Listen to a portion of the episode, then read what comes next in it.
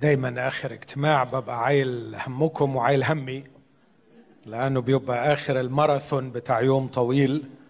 لكن بصلي إن الرب يدينا طاقة وتركيز وينعشنا علشان نقدر نتعلم معا ونتعزى بالإيمان المشترك.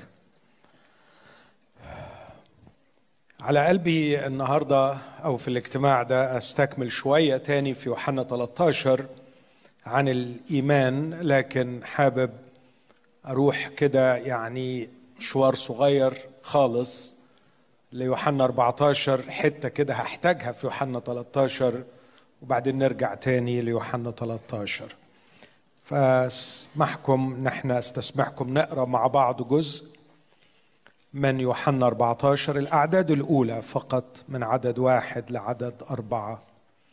ما زال الرب في حديثه الوداعي داخل العلية حيث يخيم الجو الغريب لكن المسيح غير الجو بغسل الأقدام. لكن كانت آخر عبارة لي أعادت شيئا من الاضطراب لداخل العلية. لما قال لبطرس الحق أقول لك قبل أن يصيح الديك تنكرني ثلاث مرات. أكيد ده سبب نوع من الانزعاج مش بس لبطرس صدمة يعني صدمة عنيفة لبطرس وأكيد مفاجأة سخيفة لبقية التلاميذ. لما كبرهم هينكر فشعروا بالخوف لكن الرب بسرعة لحقهم وقال الكلمات الحلوة دي في يوحنا 14 لا تضطرب قلوبكم. أنتم تؤمنون بالله فآمنوا بي.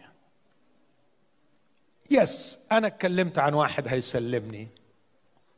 وأنا اتكلمت عن واحد منكم سينكرني. لكن everything is under control. تخافوش. أنا عارف أنا بعمل إيه. لا تضطرب قلوبكم. لقد عشتم كل تاريخكم. في كل الأوقات الصعبة كنتم تضعوا ثقتكم في الله. قال لكم أحد ملوككم في يوم من الأيام أمام جيوش ضخمة آمنوا فتأمنوا. وأنتم تعرفون من تاريخكم عندما آمنتم عندما آمنتم أمنتم. والليله دي أنا عايز أقول لكم أنا الرب يهوى إله بحر سوف. أنا الرب يهوى الذي أعطى النصره من جيل إلى آخر. قد عشتم كل حياتكم كشعب تضعون ثقتكم في الله في المواقف الصعبة أنتم تؤمنون بالله فآمنوا بي. بنفس القدر بنفس الحجم بنفس النوعية كل شيء تحت السيطرة. في بيت أبي منازل كثيرة. وإلا فإني كنت قد قلت لكم.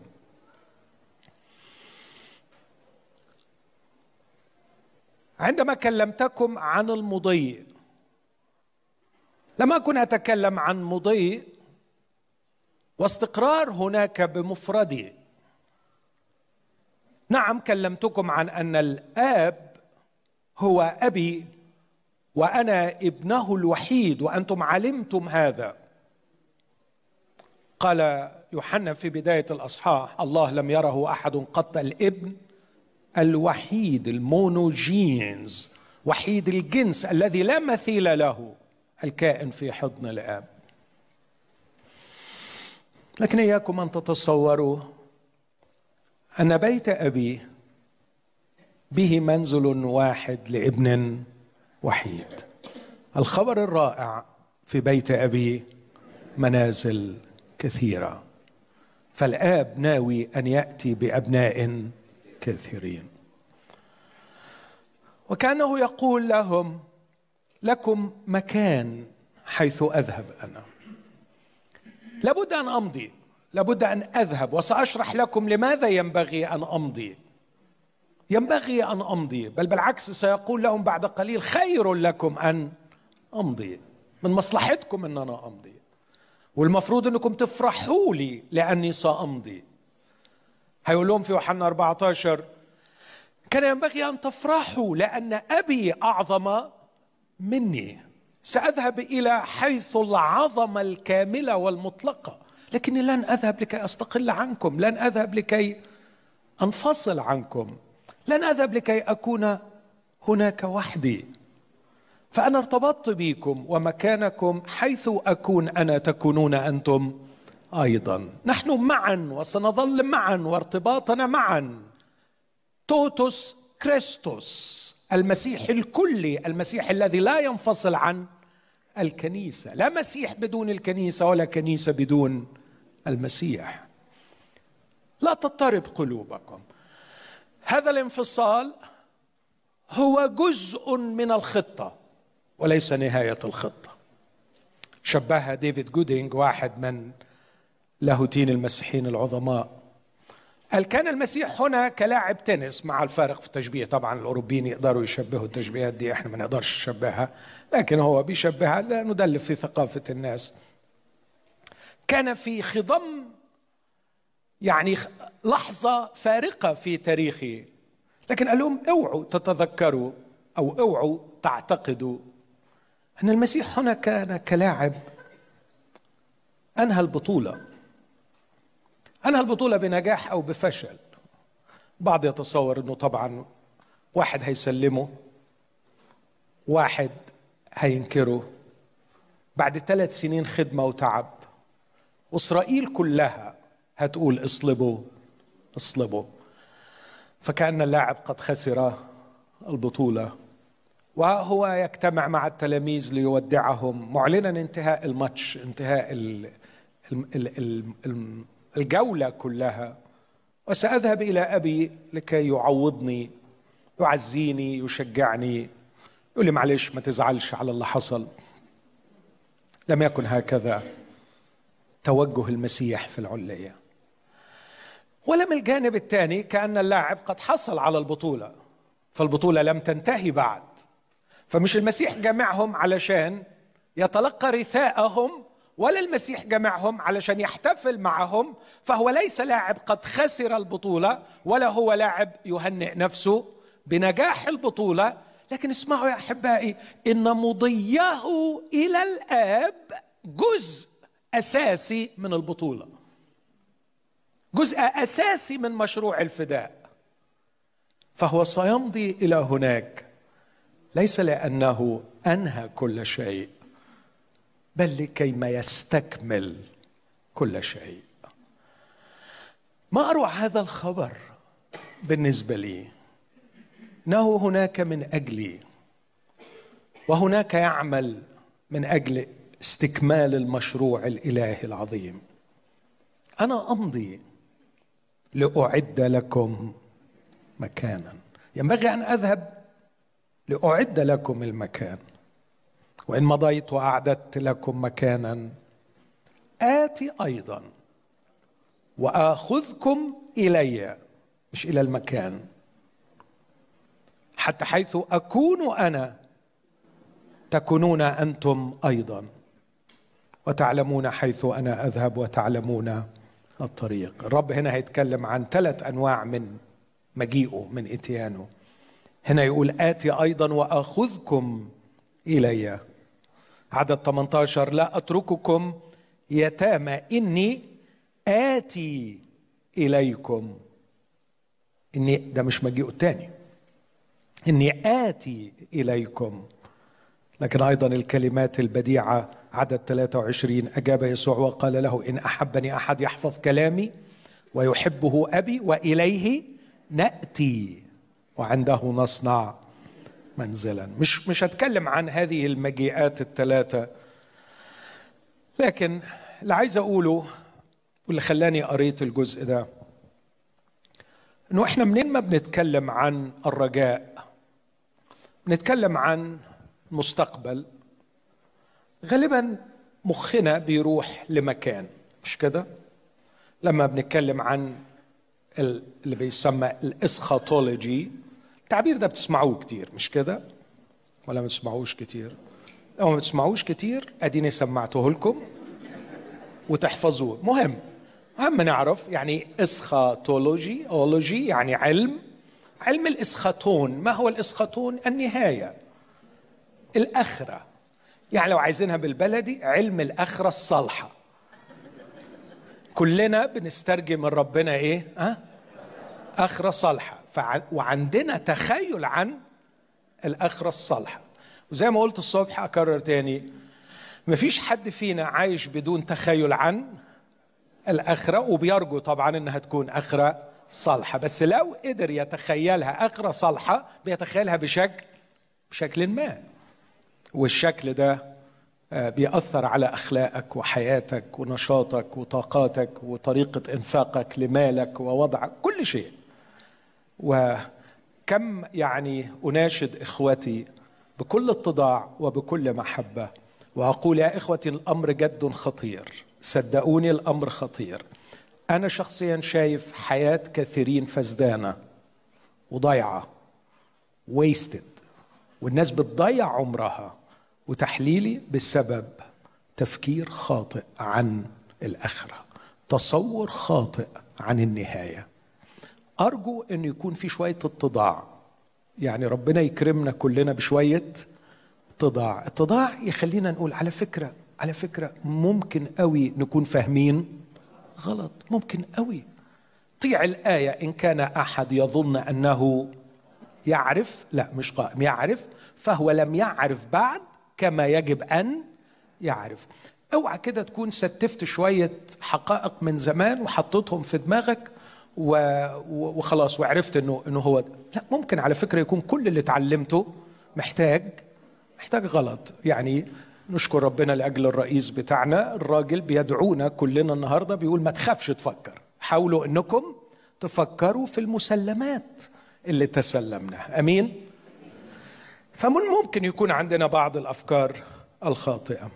غالبا المسيحيين لما بيفكروا في الأخرة بيفكروا في مكان وده شوية تأثر بالفكر اليوناني. فاليونانيين لما كانوا يفكروا في الأخرة يفكروا فيها مكان. على العكس من اليهود اليهود لما يفكروا في الأخرة ما يفكروش في مكان يفكروا في زمان. فالقصة بالنسبة لليهود زمان بالنسبة لليونانيين مكان. المسيح. جاء لكي يصف الأخرة لا بزمان ولا بمكان لكن بنوع إنسان. التعليم الأخروي عند المسيح ليس مرتبط بزمان وليس مرتبط بمكان لكن مرتبط بنوع إنسان. ده مش معناه إنه ما فيش زمان وده مش معناه إنه ما فيش مكان. لكن عند الرب يسوع الأهم من الزمان والمكان هو نوع الإنسان. إخوتي أرجو أن النقطة دي يعني تاخد حيزها في في مشاعرنا وفي تفكيرنا.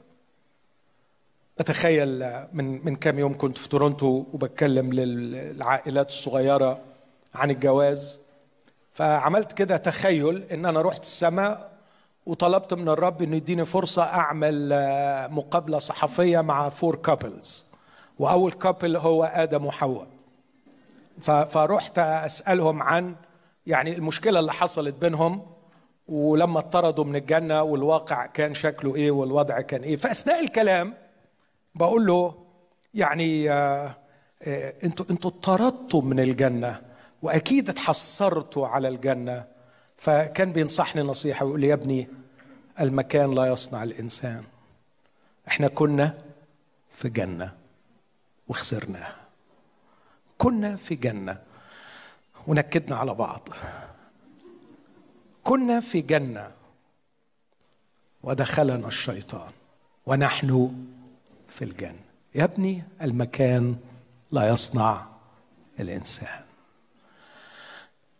وأيضا أقدر أقول والزمان لا يصنع الإنسان. كتير عندنا تعبير نقوله الزمان الجميل مش كده؟ زمان الجميل. فاكرين الأيام الحلوة والزمن الجميل؟ على فكرة الزمن الجميل صنعته أناس جميلة. وكان من المستحيل أن يكون زمنا جميلا لو لم يكن الناس جميلة. ففي النهاية إذا كنت تبحث عن جمال زمان أو جمال مكان ابحث عن نوع الإنسان.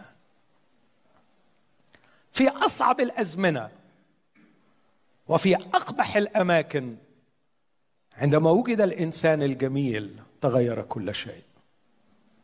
جمال الكائن جمال الإنسان هو الذي يغير الطابع هو الذي يجعل الزمان جميلا أو يجعل المكان جميلا. عشان كده فكرة إنه يا رب يا رب خلصها بخير وعديها بخير وعديها بسرعة وخلينا نروح. السماء. على فكرة لو رحنا السماء بشخصياتنا دي هتبقى مشكلة كبيرة جدا. هتبقى مشكلة. السماء سماء بسبب نوعية الشخصيات اللي فيها. بس في تصور إن إحنا هنفضل كده زي ما إحنا وبعدين فجأة فجأة في لحظة مجيء المسيح هتحصل معجزة وهنبقى حاجة تاني خالص. أرجو برضو إنه الوهم ده نفوق منه شوية. لأنه في الحالة دي هذا يعني هذا يعني أن الخلاص الحقيقي الذي يغير الإنسان لم يحدث بعد لكنه سيحدث عند مجيء المسيح الثاني. وهذا يعني إنه اللي داخلين السماء مش هم اللي موجودين دلوقتي إن كان هيخلقهم من أول وجديد على باب السماء فده تصور غير صحيح. لكن على قد علمي واللي فهمه إنه اللي هيحدث في مجيء المسيح هو تغيير الأجساد وليس تغيير الإنسان. أكيد في حاجات في الخ... مرتبطة بالجسد من الخطايا ودي هنخلص منها بتغيير الجسد لكن تغيير الإنسان يحدث هنا والآن. رب يسوع بيتكلم عن نوع الإنسان وفي وصفه للرجاء المسيحي يركز على إعداد الإنسان. خلوني أشير إلى ثلاث أشياء. اولا لابد أن يعد المكان ثانيا يعد الإنسان للمكان ثانيا يصنع الإنسان الذي سوف يعده. ثلاث حاجات دول في غاية الأهمية. يوحنا 14 مش بيتكلم عن إعداد الإنسان لكن عن إعداد المكان. أنا أمضي لأعد لكم مكان. وكيف يعد المكان؟ أعتقد عبرانيين ستة ممكن تجاوبنا لما يقول حيث دخل يسوع كسابق لأجلنا هذا الواقع الروحي الرهيب والجديد والعظيم فوجئنا إنه بيدخله إنسان وبيدخلوا بجسده. وكان هكذا يدشن بداية عصر جديد ووضع جديد وزمن جديد إنه في هذا الواقع يوجد إنسان وكأنه بيقول هنا صار الحق للإنسان أن يأتي ويقيم في هذا المكان فهو يعد المكان بدخوله واحتلاله وضعه هناك باعتباره الفور رانر باعتباره دخل كسابق لأجله. فكل ما نشوف يسوع قاعد هناك نقول أعد المكان لأنه دخل هناك وجلس. فصار لي أنا أيضا حق في الدخول هناك. يعني التشبيه يمكن يكون ضعيف لكن لو لو حضرتك جيت وولادك في بلد بعيدة بمجرد مجيئك هنا يبدأ ابنك يطمن إنه من الممكن إن يكون له حق انه هو يجي ويعيش بالقانون. المسيح دخل وامتلك هذا الحق ليس لنفسه فقط لكن أيضا لنسله فبالتالي أعد لنا المكان. لكن في يوحنا 13 ما بيتكلمش عن إعداد المكان لكن بيتكلم عن إعداد الإنسان. بيعدنا إحنا. وحتى إعدادنا إحنا يختلف عن خلق الإنسان الذي يعده. يعدنا نحن من خلال عملية تطهير مزدوجة أشرت إليها وأستكملها التطهير بالدم والتطهير بالماء. لكن صناعة الإنسان الذي سيساكن الله إلى أبد الآبدين تبان بعد القيامة من الأموات. عندما أتى يسوع والأبواب مغلقة في العلية أيضا ربما نفس العلية ربما.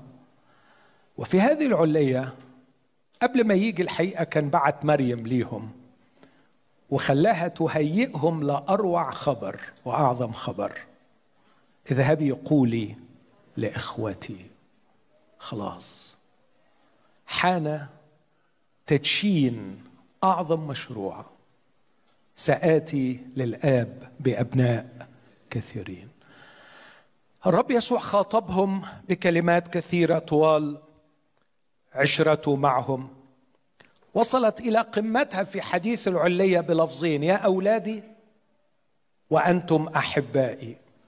يا أحبائي لا أعود أسميكم عبيد بل احباء كلمة يا أولادي هنا كلمة فيها إعزاز وتقدير كأنه اولاده الصغار في نوع من الشفقة بسبب آه، يعني فيضان احشائه من جهتهم وهو يراهم منزعجين وخائفين فكلمهم ليطمئنهم يا أولادي أنا معكم زمانا قليلا. أحبائي أصدقائي لكن بعد القيامة من الأموات قال لهم هذه الكلمات أو أرسل لهم اذهبي قولي لإخوتي. إني أصعد إلى أبي وأبيكم وإلهي. وقال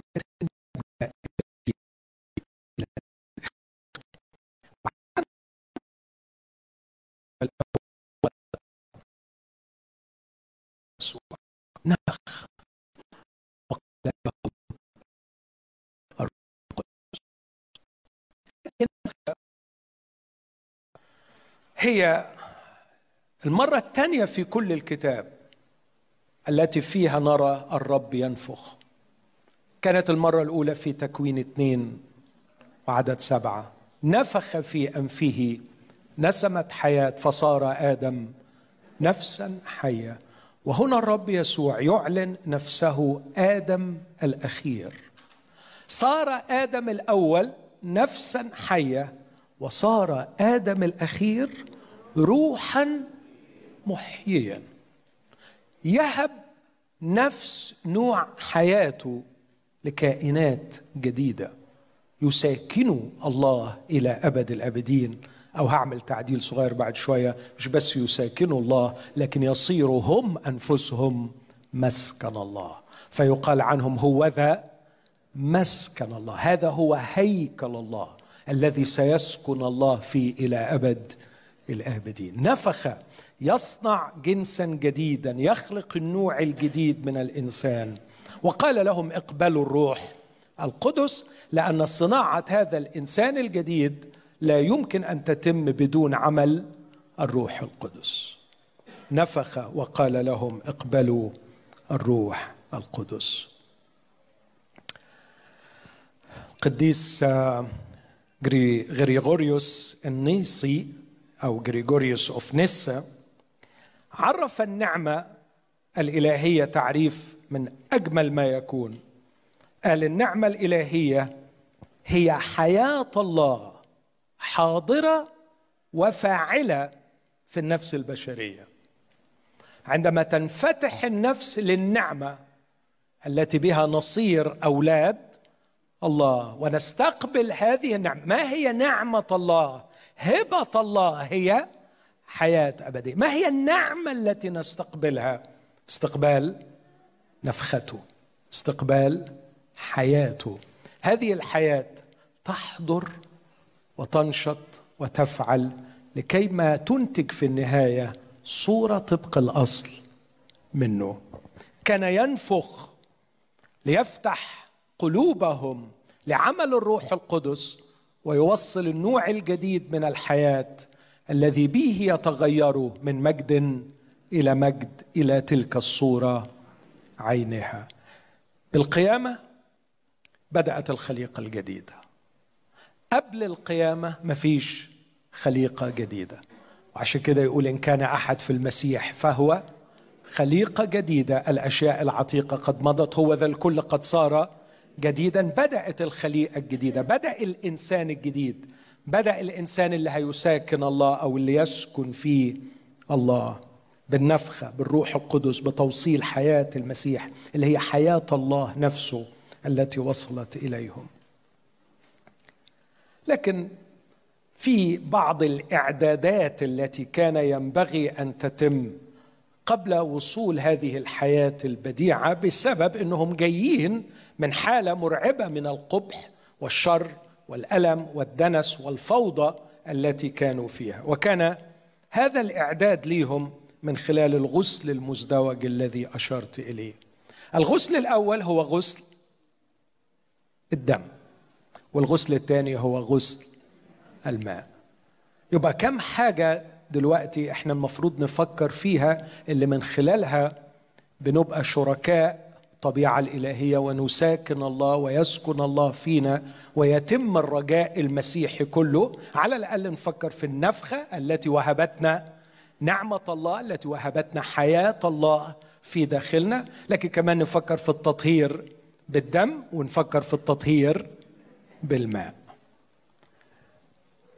ده اللي خلى الرب يقول له إن كنت لا أغسلك ليس لك معي نصيب. لابد من إعدادك يا بطرس. وإعدادكم سيتم من خلال التطهير بالدم وبالماء. في يوحنا 13 وده ياخدني أرجع باك ليوحنا 13 في يوحنا 13 لا يتكلم عن التطهير بالدم لكن يتكلم عن التطهير بالماء. بس ده مش معناه إنه التطهير بالدم ما كانش حاضر في هذه الليلة في العليه لا كان حاضر وحاضر بقوة من خلال رمز آخر. حد فاكره؟ عندما سكب الكأس. قال هذه الكأس هي العهد الجديد بدمي. الثلاث أناجيل لما سجلت حادثة العشاء. أشاروا إليها بثلاث عبارات في غاية الجمال. في لوقا 22 20 هذه الكأس هي العهد الجديد بدمي الذي يسفك عنكم. دمي الذي يسفك عنكم. في إنجيل مرقس يضيف عبارة أخرى وهو يقدم لهم الكأس في أصحاح 14 يقول لهم في عدد 24 هذا هو دمي الذي للعهد الجديد الذي يسفك من أجل كثيرين. دم الذي يسفك عنكم دم الذي يسفك من أجل كثيرين. دي الإضافة اللي بيضيفها مرقس. لكن متى يضيف تأثير وفاعلية هذا الدم في أصحاح 26 يقول لهم هذه الكلمات في عدد 28 لأن هذا هو دمي الذي للعهد الجديد الذي يسفك من أجل كثيرين زي ما مرقس قال لكن يضيف لمغفرة الخطايا. دمي يسفك عنكم. دمي يسفك عنكم وعن كثيرين. دمي يسفك من أجل مغفرة الخطايا. هذا التطهير بالدم. كاتب رسالة العبرانيين يعني استفاض في شرحه في أصحاح تسعة من رسالة العبرانيين. وهو بيقول إن إحنا كان لازم نتطهر بالدم لأنه كان علينا دين كان علينا خطايا ولا بد أن نتطهر بالدم من خطايانا لكي نحصل على ضمير مستريح من جهة خطايانا. لكن كمان عمل تشبيه تاني إنه كأن الميراث وكأن العهد الجديد بكل بركاته كان عامل زي وصية بميراث لا يمكن أن نمتلكه إلا إذا تم بيان موت الموصي. فلازم يكون في إعلان للموت لكي نحصل على هذه البركات. حتة مش سهلة لكن أنا نفسي أقف عندها شوية بس علشان آه بشوف كتير من إخواتي المؤمنين تعبانين في ضمائرهم. ما زالت الضمائر تشتكي ما زالت الضمائر معذبة في الداخل. يعني إيه الضمائر معذبة؟ يعني منين ما تقرب من الرب عمرك ما بتقرب وأنت حاسس إنك مقبول وأنت حاسس إنك مرحب بيك. دايما مقرب خجلان دايما مقرب خزيان دايما مقرب وضميرك بيقول لك أنت وحش. انت وحش. وطول ما انت في محضر الله وانت في محضر الله ضميرك بيقول لك انت وحش القعدة بقت نكد. القعدة بقت نكد. بشوف ده مع أولادي لما يكونوا فيهم واحد مش عايز يقعد معايا وبيتهرب شوية أعرف إنه عاكك الدنيا أكيد. لأنه لما بيكون الدنيا يعني كويسة بيبقى حابب إن إحنا نقعد ونحكي. لكن وين؟ لما يحب يتجنب القعدة أبقى عارف إن في حاجة مش مظبوطة. ليه مش بنحب القعدة معاه؟ ليه تقيلة علينا؟ وليه لما بنقعد بنبقى عايزينها تخلص؟ لأنه دايما حاسس إني مدان حاسس إني وحش حاسس إني مش مرحب بيا. وقد إيه الأمر ده بيألم ربنا يسوع؟ لأنه الحقيقة هو بيقول على فكرة أنا عملت عمل مكلف جدا عشان حضرتك تعرف تستريح في القعدة معايا. وفي الآخر برضو بعد كل اللي أنا عملته أنت لسه قاعد تعبان. خلوني أقرأ لكم بعض هذه الآيات الجميلة اللي ربما تساعدنا على الراحة من هذا الضمير ضمير الخطايا. في عبرانيين تسعة يقول هذه الكلمات لأنه إن كان دم ثيران عبرانيين تسعة 13 وتيوس. ورماد عجلة مرشوش على المنجسين. يقدس إلى طهارة الجسد. فكم بالحري يكون دم المسيح؟ كم بالحري يكون دم المسيح؟ كم بالحري يكون دم المسيح؟ الذي بروح أزلي قدم نفسه لله بلا عيب. يطهر ضمائركم. يطهر ضمائركم من أعمال ميتة لتخدموا الله الحي.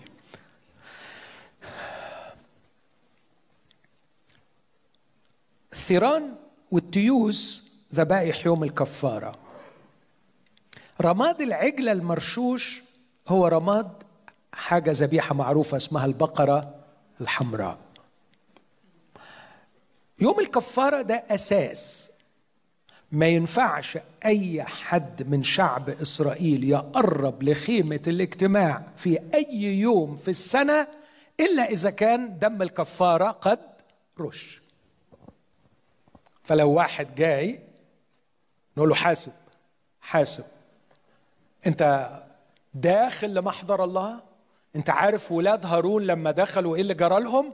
خلي بالك لازم تكون داخل حسب الأصول. يقول لا أنا داخل حسب الأصول.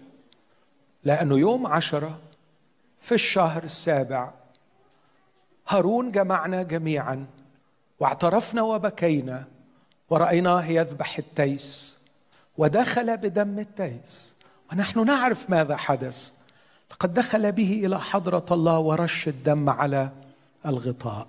وبناء على هذا الدم المرشوش على الغطاء يحق لي باعتباري من هذا الشعب أن أدخل إلى حضرة الله. أنا عارف حقي ومتمسك به لكن من الممكن إنه يكون هذا الشخص على أساس دم الكفارة يدخل لكن حصل في يوم من الأيام إنه تنجس بشيء ميت. حصل له أي نوع. لمس شيء ميت. والشيء الميت كان ينجس. فكانت تتعمل له حاجة يجي رماد العجلة المرشوشة اسمه the water of separation ماء التطهير أو بالترجمة العربية ماء النجاسة. الماء الذي يفصل عنه نجاسته. رماد عجلة مرشوش على المنجسين. يقدس إلى طهارة الجسد علشان الراجل يقدر يواصل مسيرته ويدخل إلى محضر الله. يبقى إذا طول ما الدم مرشوش وده بيترش مرة في السنة وطول ما هو بيترش عليه رماد العجلة بشوية المية من حقه يدخل إلى حضرة الله. مفيش قوة تمنعه ومفيش خطر عليه. الرسول بيستعرض هذه الصورة وبيقول فكم بالحري يكون دم المسيح الذي بروح أزلي قدم نفسه لله بلا عيب. يطهر ضمائركم. على فكرة وضعك قانوني قدام الله. مشكلة مش عند الله مشكلة عند ضميرك. وانت محتاج زي ما المسيح وضع الدم على التابوت وضع الدم أمام الله لكي يضمن لك حق الدخول. أنت محتاج إنك بالإيمان تؤمن وتثق وتقبل هذا الحق لكي يتطبق أيضا على ضميرك. فتقدر تدخل بضمير مستريح. يطهر ضمائركم. لن يطهركم أمام الله لأنه هذا حدث مرة واحدة وإلى الأبد. دخل بدم نفسه فوجد فداء أبديا. لكننا نحتاج إلى تطبيق الدم على ضمائرنا. لكي نستطيع أن ندخل. يطهر ضمائركم من أعمال ميتة. ما هي الأعمال الميتة؟ ببساطة شديدة بيشير بها إلى لمس الأجساد الميتة. عملت عملة تجعلك في موقف اليهودي الذي لمس جسدا ميتا. فصار إيه؟ نجس. أنت عامل عملة. أنا عارف إنك عامل عملة. بس عندما تستنجد بدم المسيح عندما تحتمي في دم المسيح عندما تتحول عن نفسك وتنظر إلى دم المسيح دم المسيح يطهر. ضمائركم من أعمال ميتة. يطهر ضميرك من تأثير العمل النجس اللي نجسك ومخليك مش قادر تدخل إلى محضر الله. لكي تخدموا أو لو شئنا الدقة تعبدوا الله الحي. عشان تقدر تكون في حالة العبادة وتكون فرحان محتاج تتذكر وتصلي أن ينيرك الروح القدس. خلينا أقولها مش عارف أقولها إزاي. يعني إزاي تسيب الروح القدس ابلاي من جديد. يطبق قوة الدم على ضميرك لكي يرتاح ضميرك وأنت في محضر الله. إيه المطلوب مني في هذه الحالة؟ أعتقد مطلوب مني شرط واحد إن اعترفنا بخطايانا. فهو أمين وعادل. خلوني أقرأ لكم النص ده من رسالة يوحنا الأولى والأصحاح الأول. واللي فيها الرسول بيورينا تطبيق الدم على الضمير. لكي ما نستطيع أن نخدم أو نعبد الله. عدد ثمانية أو عدد سبعة. إن سلكنا في النور كما هو في النور فلنا شركة بعضنا مع بعض ودم يسوع المسيح ابنه يطهرنا من كل خطية. سلكنا في النور ما تخبيش ما تكتمش. من يكتم خطاياه لا ينجح.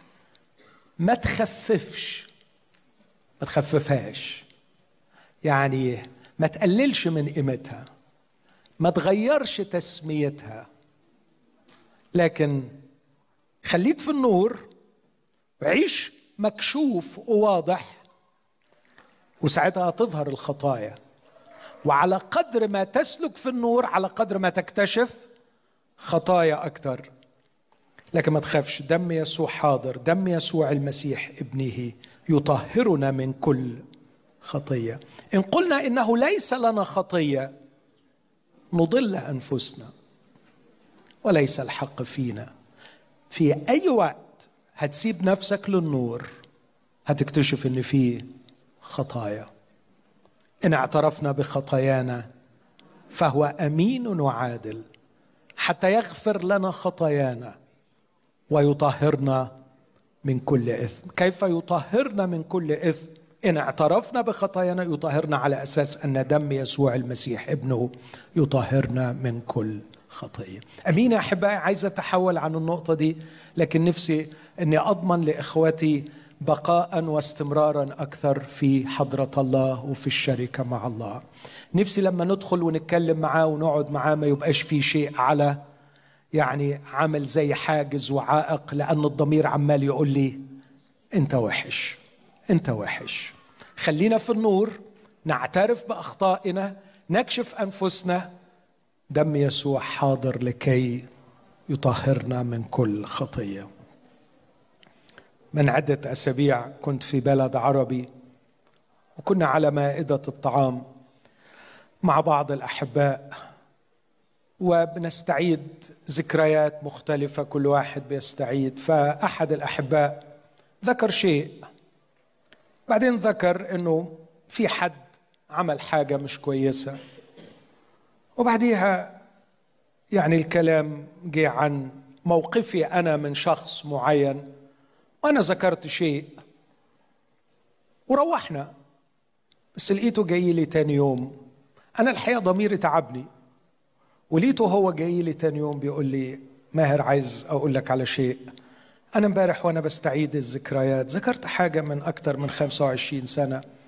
وذكرت اسم هذا الشخص. بس الحقيقة بعد ما روحت مش عارف أدخل محضر الله. مش عارف أصلي. مش مرتاح. أنا أخطأت يا أخي وأخشى إنه صورته تهتز أمامك فأرجوك تسامحني.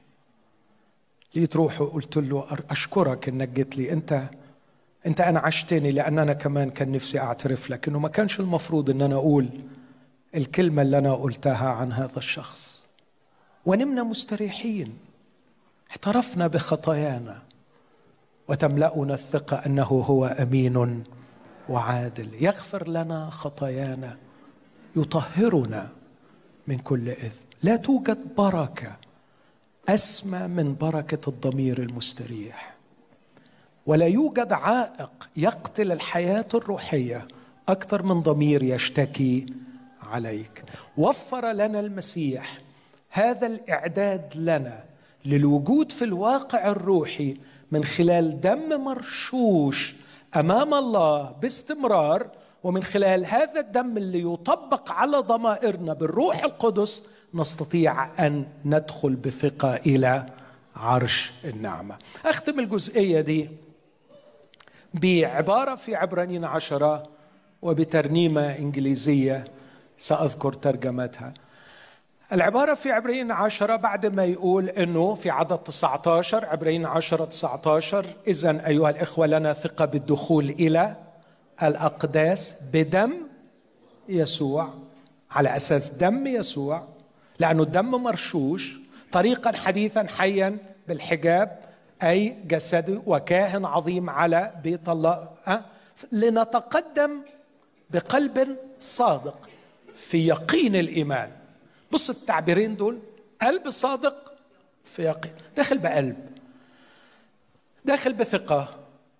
داخل بيقين إنك مقبول. على أساس إيه؟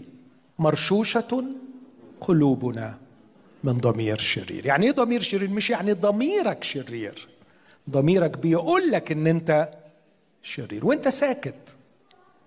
أنت ما تقبلش على نفسك إنك تتوصف بأنك شرير. طب وأنا يعني مش بعمل خطية؟ لا عملت خطايا لكن دم يسوع المسيح ابنه يطهر هذا هو امتيازي الذي ينبغي أن أستمتع به. أوعى تعتبرها فضيلة إنك محتفظ بنفسك دايما في حالة الغم والنكد. أنا وحش. وأنا أعمل إحنا إحنا يعني يعني يعني أنت ربنا يباركك بس إحنا غلابة وإحنا وحشين وإحنا وحشين. هذه غاية العدو. أن يحتفظ بك بعيدا عن محضر الله. إذا أردنا نقلة جديدة علينا أن ندخل إلى الواقع الروحي لكن ندخل برأس مرفوعة ندخل بقلوب فرحانة ندخل بضمائر مستريحة. هذا لا يمكن إلا على أساس دم المسيح. المسيح هو الذي وفر لنا دمه لكي تكون قلوبنا مرشوشة مستريحة من ضمير شرير. إدوارد دانت خادم مسيحي رائع. من القرن التاسع عشر كتب هذه الترنيمة وقال ترجمتها تقول دع العدو الذي لا يهدأ يعدد شكواه كالطوفان. شكواه ضدي.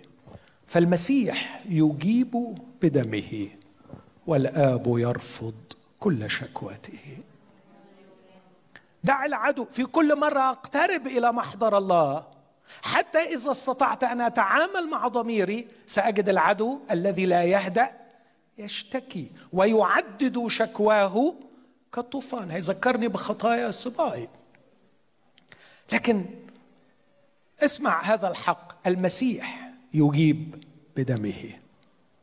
المسيح يجيب بدمه. والآب يرفض كل شكواته. لكن الرب يسوع يعرف أن مشكلتنا كانت أعمق من الناحية القضائية من أجل الله ومن أجل الضمير ف فمش بس بالدم لكن كان الأمر يحتاج أيضا إلى الماء. ويظل صوت المسيح يجلجل إن كنت لا أغسلك ليس لك معي نصيب. فغسل الماء أيضا بركة مقدمة للمسيح لكي يقيم في محضر الله. غسل الماء كما شرحه المسيح غسل مزدوج. غسل تام ثم غسل الأقدام. الغسل التام يحدث مرة واحدة وغسل الأقدام يحدث باستمرار.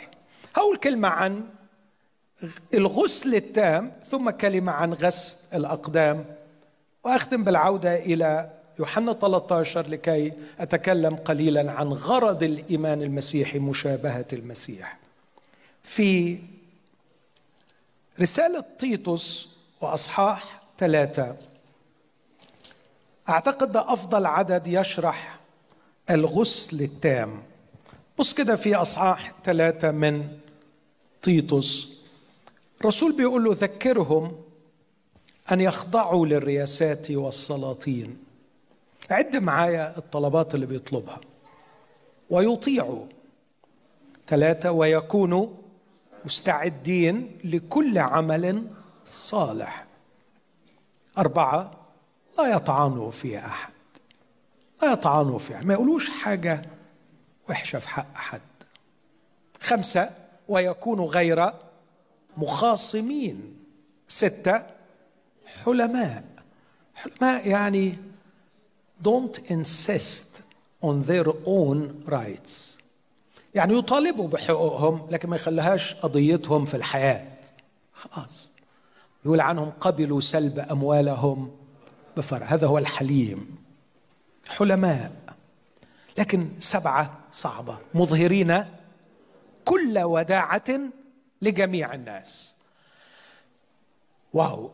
سبع طلبات بيطلبهم بولس من تيتوس إنه يطلبهم من المؤمنين في كريت. أنا يتهيألي يعني يتهيألي إن تيتوس أول ما قرأ الكلام ده قال له حيلك يا عم أنت بتطلب الكلام ده من مين؟ تطلب من أهل كريت؟ ده أنت نفسك في الرسالة نفسها وفي الأصحاح الأول عدد 11 ارجوكم تبصوا معايا فيه. يقول عن بعض المعلمين اللي من أهل كريت يجب سد أفواههم إنهم يقلبون بيوتا بجملتها. وأنا اتمنى تاخدوا بالكم من اللي بيقلبوا البيوت. معلمين ما لا يجب من أجل الربح القبيح. قال واحد منهم وهو نبي لهم خاص الكريتيون دائما كذابون وحوش ردية بطون بطالة. هذه الشهادة صادقة. أنتم متخيلين؟ بولس بيصادق على الكلام ده. الكريتيون كذابون وحوش ردية بطون بطالة. وبعدين بيقول لتيتوس أنا عايزك تذكرهم إنهم يخضعوا للسلاطين. و و و ويكونوا حلماء ومظهرين كل وداعة لجميع الناس. أكيد contradiction إزاي ممكن ده يحصل؟ لكن بولس لحقه على طول وكمل معايا الكلمات في تيتوس ثلاثة. يقول له لأننا أنا بطلب منك ده بثقة لأننا إحنا عندنا empirical evidence. عندنا تجربة معملية عملية حدثت فينا وليس بعيدة عنا. لأننا كنا نحن أيضا كنا كنا. أتمنى بغض النظر عن مفهومك للاختبار المسيحي. حصل في لحظة حصل في سنة مش مهم بس المهم إنه يكون حصل. للدرجة اللي تقدر معاها تقول كنا. إذا مش قادر تقول كنا مش تحس إن في حاجة غلط؟ مش تحس إن في حاجة غلط؟ إذا فعلا أنت زي ما أنت زي ما أنت مفيش تغيير أعتقد إنه في مشكلة كبيرة أوي. كنا. لأننا كنا قبلا أغبياء. بولس بيقول كده كم واحد بيقول أنا كنت غبي زمان؟ كنا أغبياء. لا. الناس أغبياء. الناس ما بيفهموش. واحد قال لك ربنا فعلا يعني لما وزع الأرزاق محدش ابدا عجبه رزقه. بس لما وزع العقول كل واحد عجبه عقله جدا. جدا. بينما النور المسيحي فعلا يتهيأ لي أول ما يسطع أكتر شيء بتبان حماقته هو عقلي. إيه ده؟ إيه, إيه, إيه, إيه الغباء اللي أنا كنت فيه؟ إزاي أنا فكرت في الموضوع ده؟ إزاي أنا قلت الكلام ده؟ إزاي أنا تصرفت التصرف ده؟ إخوتي إذا كنا لا نستغبي أنفسنا فيما مضى سنظل مستمرين في غبائنا. وعلى فكرة كلهم بيقولوا كده عنك بس ما حدش بيقول لك. دي كلمة في سرك. كلهم شايفين كده بس ما حدش بيجرؤ إن هو يقول لك. وأنت عايش في وهمك ومصدق إنك أذكى إخواتك. لكن بولس بقي بولس بولس بقي بولس بولس بقي بولس لأنه قدر يقول كنا قبلا. بخلط نفسي. أنا كنت غبي لما عملت كده وكده. كنت غبي. كنا قبلا أغبياء. غير طائعين. ضالين. مستعبدين لشهوات ولذات مختلفة. واو يا بولس. كنت يا حبيبي. يعني ده خلاص. يقول أيوة خلاص. طبعا لم أعد مستعبدا. وكيف أقول إني عبد للمسيح لو كنت لم أزل بعد؟ عبد للخطية. المسيح علمني هذا أنه لو حررني هو فبالحقيقة أصير حرا لأن من يعمل خطية هو عبد الخطية. أقدر أشهد أقول كنا مستعبدين للخطية. كنا مستعبدين لكن دلوقتي لا. عائشين في الخبز. والحسد. ممقوتين يعني ما نتحبش وما بنحبش مبغضين بعضنا بعضا. بص سبع حاجات مرعبة.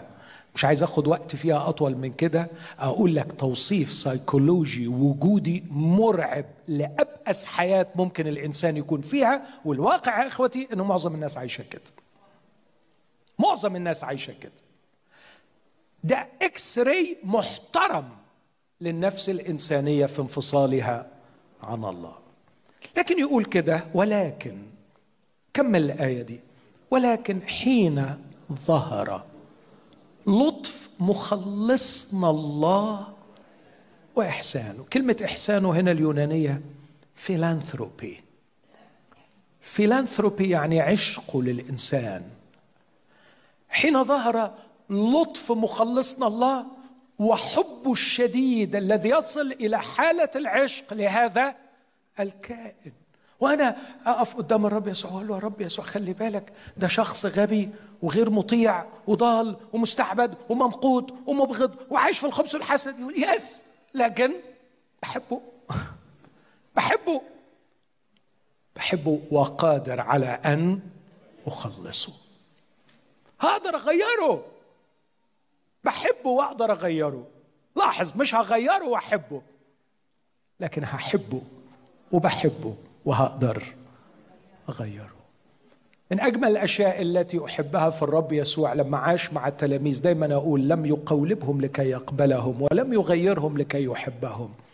أحبهم فغيرهم وقبلهم دون أن يقولبهم.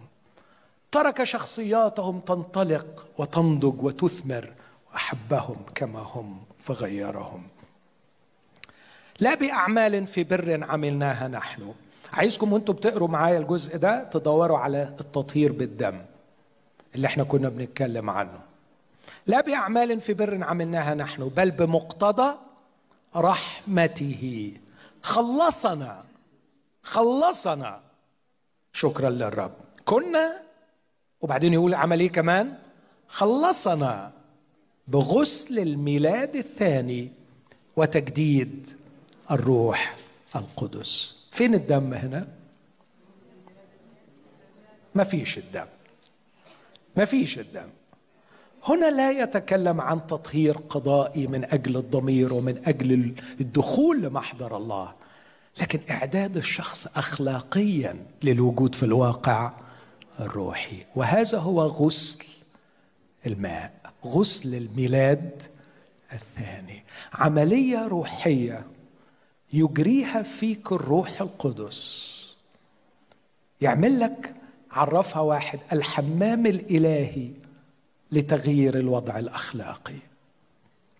الحمام الإلهي لتغيير الوضع الأخلاقي. حمام يغيرني يغير الاتيتيودز بتاعتي. يغير القيم بتاعتي يغير الحكاية اللي كنت عايش فيها. على فكرة إني أبغض الناس وأحسد الناس وأكون خبيثا مع الناس وتظهر مني كل الشرور ناتجه عن تكوينات فكرية معينة وتوجهات معينة ترسبت فيا. غسل الميلاد الثاني حمام إلهي لتغيير الواقع الأخلاقي لكي أصلح للدخول إلى محضر الله. مش من الناحية القضائية لكن من الناحية الأخلاقية. قضائيا هتدخل. بس بعد ما بتدخل ما بتعرفش تعيش جوه لأنه أنت حاسس بأنك فعلا وحش واخلاقيا وحش. فما عنديش مشكلة قضائية تمنعني من الوجود بس هدومي لا تتناسب مع المكان اللي أنا موجود فيه. لكن الرب في يوحنا 13 يقول هذه الكلمات الذي اغتسل لا حاجة له إلا إلى غسل رجليه إذ هو طاهر كله. يعني هذا الغسل غسل الميلاد الثاني وتجديد الروح القدس إنه ينتزعك من الروتس بتاعتك الفكرية والأخلاقية ويعمل عملية تجديد وحمام إلهي لتغيير الوضع. هذا الوضع لا يمنع الاحتياج إلى غسل الأقدام. يقول الرب هذه الكلمات. أنا حابب إنك برضو تحفظها علشان يعني تتشجع بيها. الذي قد اغتسل عدد عشرة ليس له حاجة إلا إلى غسل رجليه بل هو طاهر كله وأنتم طاهرون. رب يسوع مستعد يخليك شخص طاهر يغسلك غسل الميلاد الثاني بحيث تاخد منه شهادة إنك أنت طاهر وأنتم طاهرون. هنعرف بعد شوية إيه مفهومه للطهارة. لكن ليس كلكم لأنه عرف مسلمه. لذلك قال لستم كلكم طاهرين. اشرحها دلوقتي بالمرة. رب يسوع بيقول أنتم طاهرين لكن ليس كلكم لأنه عرف مسلمه الطهارة وعدم الطهارة في نظر الرب يسوع هو موقفك الجديد في الحياة الجديدة من شخص يسوع المسيح. يا إما تقبله وتحتضنه يا إما تسلمه. تقبله وتحتضنه. وفي ضعف وخزي تنكره لا يمنع كونك طاهر. تخيل؟ هقول تاني. إذا قبلت المسيح وأحببته واحتضنته أما كل الذين قبلوه إذا قبلت المسيح واحتضنته من الممكن أن تخيب وتنكر لكن هذا لا يعني أنك لست طاهر. أنتم طاهرون وليس كلكم مش لأنه بطرس سوف ينكر لكن لأنه عرف مسلم. الاستنتاج اللي, اللي أنا بستنتجه دلوقتي. الرب يسوع وهو بيقول كده بيقول عن بطرس إنه طاهر ولا مش طاهر؟ طاهر. رغم إنه هو اللي بيقول له إن أنت بعد شوية هتخيب وتنكر. بس إيه موقفك مني؟ إيه حالة قلبك من نحوي؟ حالة قلبه وهو في أضعف حالاته وهو في خزي وفشل. ذهب إليه على بحيرة طبرية. وأنا أعتقد إنه كان قاصد يعالجه قدام كل التلاميذ. كان بيساله سؤال واحد لن أسألك عن شجاعتك لن أسألك عن تقواك لن أسألك عن خدماتك. هسألك سؤال واحد يا سمعان ابن يونا أتحبني؟ أتحبني؟ أنت تعلم أني أحبك. عشان كده عايز أقول لأخي الضعيف لأختي اللي واقعة مهما كانت أخطائك اسأل نفسك هذا السؤال. هل تحب يسوع؟ هل تحبه من قلبك؟ هل فعلا تحب هذا الشخص؟ إخوتي إني أثق في كل حرف قاله بطرس في هذا الأصحاح. إني مستعد أن أضع نفسي عنك. كان صادقا. هذا توجه قلبه في أعماقه. كونه خانته قدرته كونه ما قدرش يلتزم بسبب ضعفه بسبب جبنه هذا لا يشكك ابدا في صدق قلبه من نحو المسيح. والمسيح يعرف هذا القلب. بولس يكتب في نهاية أفسس ويقول سلام على كل الذين يحبون ربنا يسوع في عدم فساد. إنهم يحبونه بإخلاص. هذا هو هذه هي الطهارة في نظر المسيح. أنتم طاهرون لكن في واحد مش طاهر لأنه خاين لأنه يسلمه. لكن هذه الطهارة التامة بغسل الميلاد الثاني لا تمنع الاحتياج المستمر إلى غسل الأقدام. إيه بقى حكاية غسل الأقدام؟ كتشبيه هم حافظينه. طبعا ما كانش في زمان ولغاية من ثلاث قرون فاتوا ما كانش في حمامات في البيوت. مش كده؟ عارفين حضراتكم كده. يعني عشان تعرفوا النعمة اللي أنتوا فيها دلوقتي. كانش في حمام في البيت. لكن كان عشان الواحد ياخد حمام عنده مناسبة ومحتاج ياخد حمام لازم يروح مشوار طويل للحمام العام علشان ياخد حمام. فياخد الحمام طبعا هو بيبقى ليه شهرين ما استحماش علشان طبعا المشوار والتكاليف ومش حاجة سهلة إنه ياخد حمام. فهو راح خد حمام فخد الحمام وراجع بعد المشروع الجبار ده. وهو راجع إيه اللي بيحصل؟ رجليه تتوسخ مش هيرجع الحمام تاني. لا خلاص. لكن يعمل إيه؟ يغسل رجليه. فكان دايما في العرس في الحفلات في الولائم الناس لأنه دي وليمة لأنه ده عرس فبيروح الحمام ياخد حمام. لكن على ما يوصل مكان العرس مكان الوليمة بتكون الارجل قد اتسخت. فالرب بيقول لهم من الثقافة بتاعتهم فكرة هم عارفينهم. الذي اغتسل ليس له حاجة إلا إلى غسل رجليه. منين ما هتمشي في الشارع رجليك هتتوسخ. وأنا عايز أقول لك مسيرة يوم واحد في هذا العالم هتوسخ لك رجليك. مجرد الفيسبوك هيوسخ لك مخك. منين ما تت... أحيانا مكالمة تليفون أحيانا في الخدمة.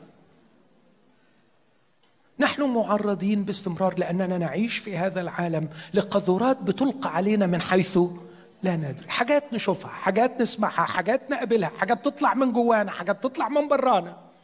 مسيرة يوم واحد في هذا العالم لابد أن توسخ لنا كياننا. فنحتاج إلى غسل الأقدام. والرب يسوع في جماله الرائع حبيب قلبي متحزم بالفوطة ومعاه المية ودايما جاهز وبيقول مد رجليك. إن كنت لا أغسلك ليس لك معي نصيب. يلا مد رجلك. يلا قول له اغسلني وطهرني وهو هيغسلك. لكن هيغسلك إزاي؟ هيغسلك بالمية.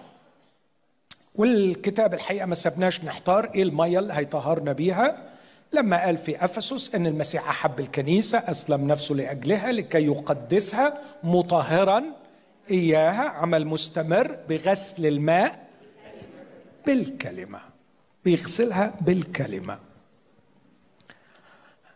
أنا دايما بنسى سوري يعني مش قصدي فعلا بس بنسى. أنا وقفت الساعة كام؟ 8 ولا 8 إلا؟ 8 طيب. هيغسل بالكلمة. فأنا بقرب للمسيح وبقرب وأنا مستني إنه هيغسلني بالكلمة طبعا يعني التصور إنه لما أتوسخ أروح واخد الكتاب أدينا جاي لك أهو. يلا اغسلني. اغسلني. طبعا ما بتحصلش كده. مش كده؟ ما بتمشيش كده. لكن خليني أقول لكم ثلاث كلمات أحب إنكم تحفظوهم. كيف نتطهر باستمرار بالكلمة؟ أو كيف نجعل المسيح يغسلنا؟ بالكلمة. الكلمة الأولانية هقولها بالإنجليزية familiarization. لازم تكون فاميليار بالكتاب المقدس. عيب وعار وما يصحش ابدا. إن بعد العمر ده لسه الكتاب غريب بالنسبة لك. عيب قوي. أقول لك جدعون تقول لي مين جدعون؟ عيب. ما يصحش. ما يصحش أقول لك اليشع تروح داخل لي في ايليا ما يصحش. حقيقي ما يصحش. إذا كنت تريد أن تغتسل بكلمة الله وتتطهر بكلمة الله فكل الكتاب هو موحى به من الله ونافع للتقويم والتأديب للتعليم والتوبيخ لكي يكون إنسان الله كاملا مستعدا لكل عمل صالح. ما ينفعش تعيش طول عمرك وأنت كل اللي تعرفه سفر المزامير لأنه في نص الكتاب فبتفتح يطلع عليه ونعيش وندور ونروح ونيجي في لابد إنك تكون فاميليار بالكتاب. ولاحظ مش بقول إنك تكون دارس الكتاب لكن بقول إنك تكون just familiar just عارف عارف الحكايات عارف القصص عارف قريته مرة واثنين وثلاثة مع الوقت حتى لو مش فاهم حتى لو مش فاهم. وبعدين خد بالك من الكلمة اللي هقولها لك بلغة الأيام دي. الكتاب المقدس is not user friendly.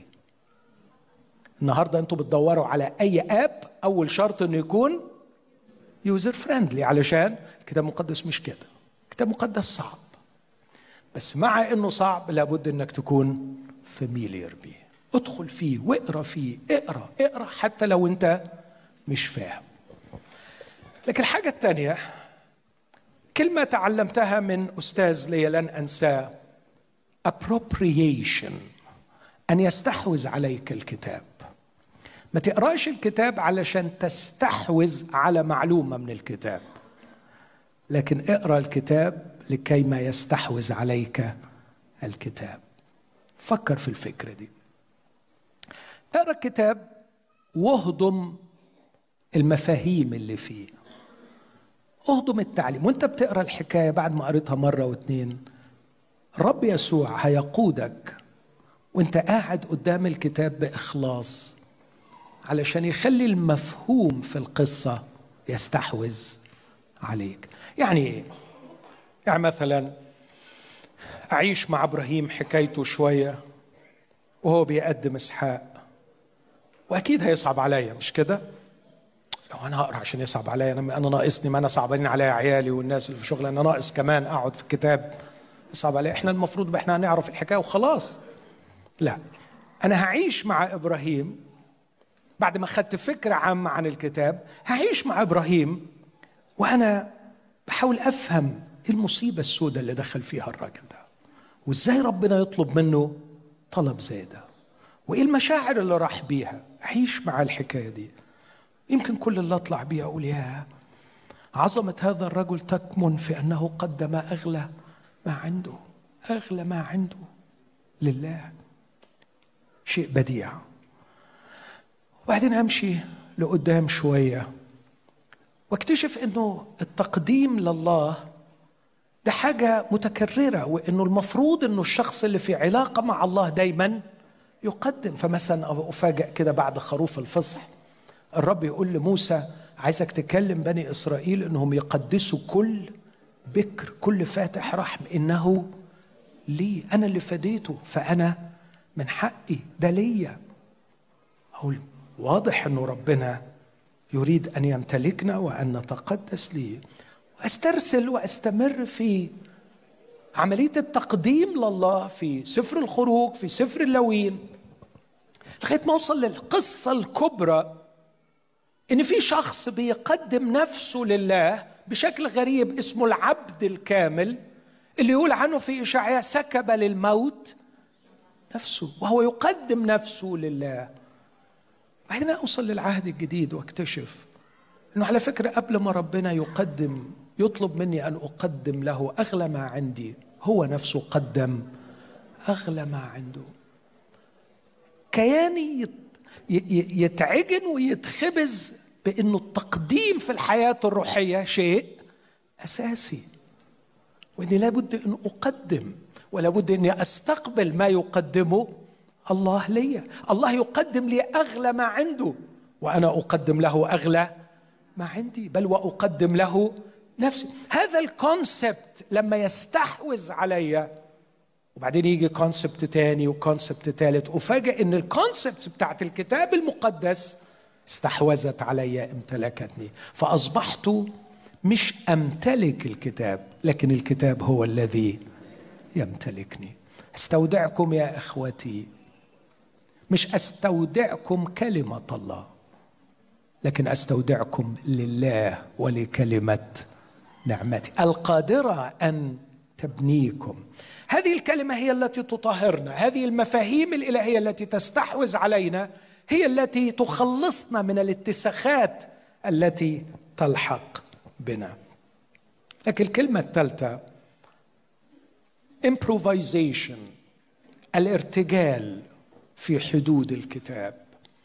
عندما يمتلكك الكتاب المقدس انت هتفاجأ بحاجة غريبة قوي إنك في مواقف مختلفة. أنت بتتصرف بتلقائية وبتعمل حاجة ما عندكش نص بخصوصها لكنها متفقة تماما مع الكتاب لأنك عشت جوه الكتاب وأصبح الكتاب يمتلكك. عندما يحدث هذا تجد أن الكتاب دائم التطهير ودائم الغسل لأقدامك فتكون كفء وجاهز أن تقيم في الواقع الروحي باستمرار. هكتفي بهذا أن الإيمان بالرب يسوع هو حالة توحد معه ارتباط عضوي به وأن هذا الارتباط يقوم على عملية تطهير يقوم بها المسيح نفسه. وهذا التطهير تطهير مزدوج تطهير بالدم وتطهير بالماء. والتطهير بالماء غسل تام وغسل مستمر للأقدام من خلال كلمة الله. في انتظار أنه يقوم من الأموات وينفخ حياته فينا بالروح القدس. بهذا الإعداد وبهذه الحياة قادرين أن نقيم في السماء من الآن. وقادرين أن نعيش الرجاء المسيحي من الآن قبل تغيير الأجساد. وزي ما هنشوف بكرة هتبقى الرحلة بتاعتنا هي رحلة التبني رحلة التغير من مجد إلى مجد رحلة الصيرورة شركاء الطبيعة الإلهية رحلة تصور المسيح فينا. هنبقى عايشين في السماء من الآن عايشين الأبدي في الزمن عايشين لأجل خلق نوع هذا الإنسان الذي سيساكن الله والله يسكن فيه إلى أبد الآبدين. أتمنى أن الرب يستخدم هذه الكلمات لبركتنا وتعليمنا. خلونا نقف مع بعض في محضر الرب. وإحنا على الأقل بنطبق درسين من اللي اتعلمناهم النهارده. كيف نفكر في دم المسيح؟ بعمل الروح القدس لكي يطهر الضمير. وكيف نفكر في الكتاب المقدس باعتباره الوسيلة الوحيدة لتطهيرنا والاحتفاظ بنا في محضر الله. خد الدقايق دي في اعتراف وأنت في النور.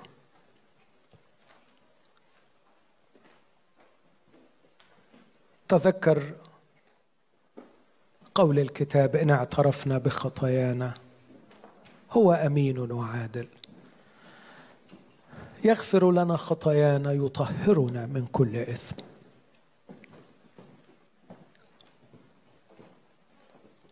ما تستسلمش للتشتيت وما تستسلمش لشكاية العدو. ما تستسلمش للأفكار الشريرة الخاطئة عن الله. إذا اشتكى الله أمام عقلك أو إذا اشتكاك أمام ضميرك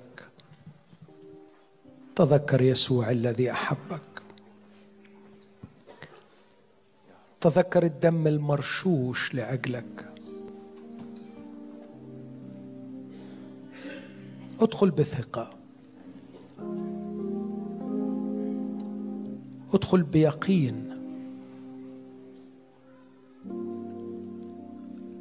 ما تخليش العدو يعطلك.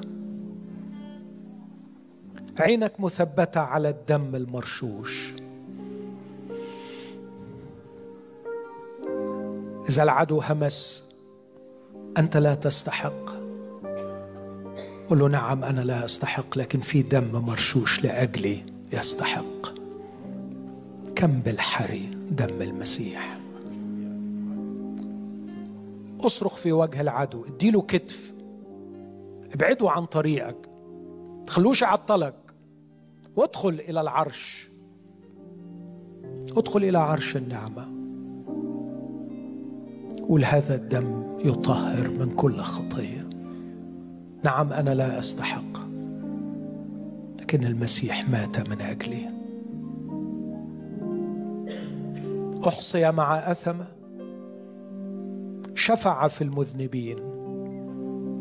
اسمع شهادة السماء شهادة الآب عنه عبدي البار بمعرفته يبرر كثيرين وأثامهم هو يحملها. وهو مجروح من أجل معاصينا مسحوق لأجل اثامنا تأديب سلامنا عليه وبحبره شفينا. البار من أجل الأثمة لكي يقربنا إلى الله.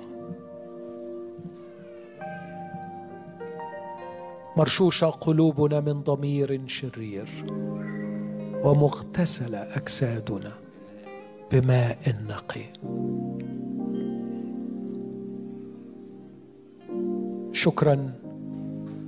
شكرا يا أبانا لأجل معجزة الروح القدس في داخلنا. نعم لا نعرف كيف حدثت. الريح هبت ولا نعرف من أين أتت ولا إلى أين اتجهت. لكن نعرف أن روحك انتزعنا من خطايانا السابقة. غسل الميلاد الثاني وتجديد الروح القدس. أبانا نحبك لأجل ابنك ونحبك لأجل روحك ونحبك لأجل شوقك إلينا وفتحك الطريق لنا واعدادك كل شيء لكي تجعلنا أمامك. أبانا نفتح قلوبنا لنعمتك في هذا المساء ونقبل عطاياك الصالحة. نقبل عطاياك الصالحة نقبل هباتك الروحية لتغيرنا وتطلق فينا البنوية والتبني حتى نصير مشابهين لصورة ابنك. اتضرع يا أبانا من أجل كل نفس في هذا المكان. لم تزل مغلقة أمام النعمة الإلهية. افتح القلوب من فضلك. واعطها بحريتها وبإرادتها أن تتعقل وتختار الحياة وترفض الموت. في اسم المسيح يا أبي استجب. آمين. كيف أنسى سيد الغالي المسيح؟ كيف أنسى دام ذي الجنب الجريح كيف أنسى سيد الغالي كيف انسى دام ذا الجنب الكريم؟ من رآني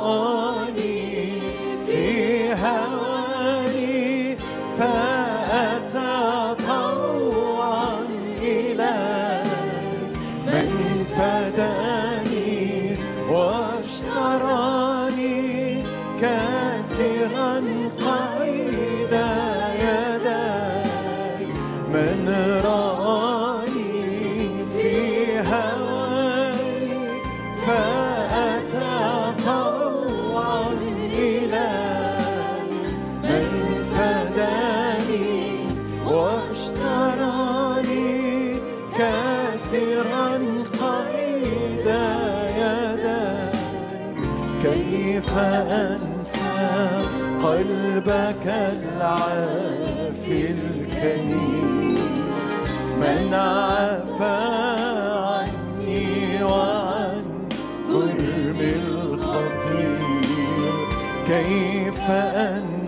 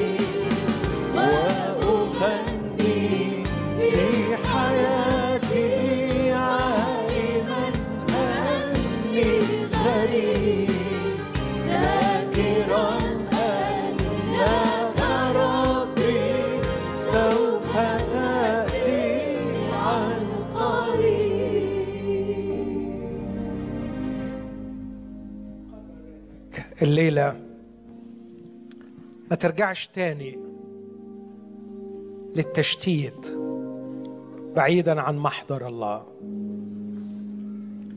قرر إنك مش هتستسلم لأفكار تاخدك بعيد.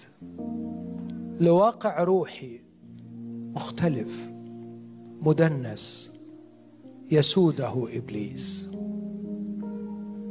إذا طلعت من المؤتمر ده بحاجة واحدة ليكن هي إصرارك على أن تستمر في محضر الله. حي هو الرب الذي أنا واقف أمامه. وأنت في هذا الواقع الروحي.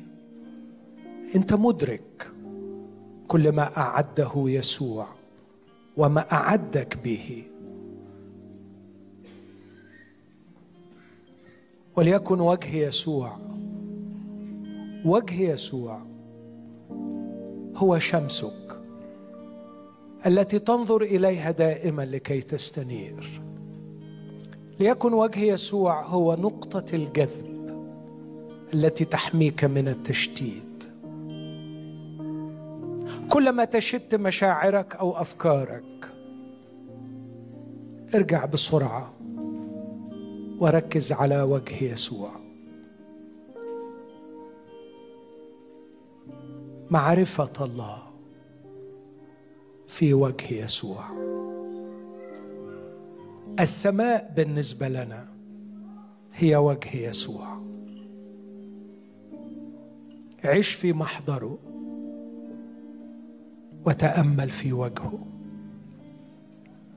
واجعل الروح القدس يجري عمل الذي يشتاق أن يعمله أن يغيرك إلى تلك الصورة عينها كما من الرب الروح. أبانا أستودعك نفسي وإخوتي. أقدم لك امتناني وشكري لأجل الدم المسفوك ولأجل مياه الكلمة المطهرة. استودعك نفسي وأخوتي لكي تحفظنا في هذا الجو المقدس. فنكون فعلا مثمرين في كل عمل صالح في اسم المسيح. آمين.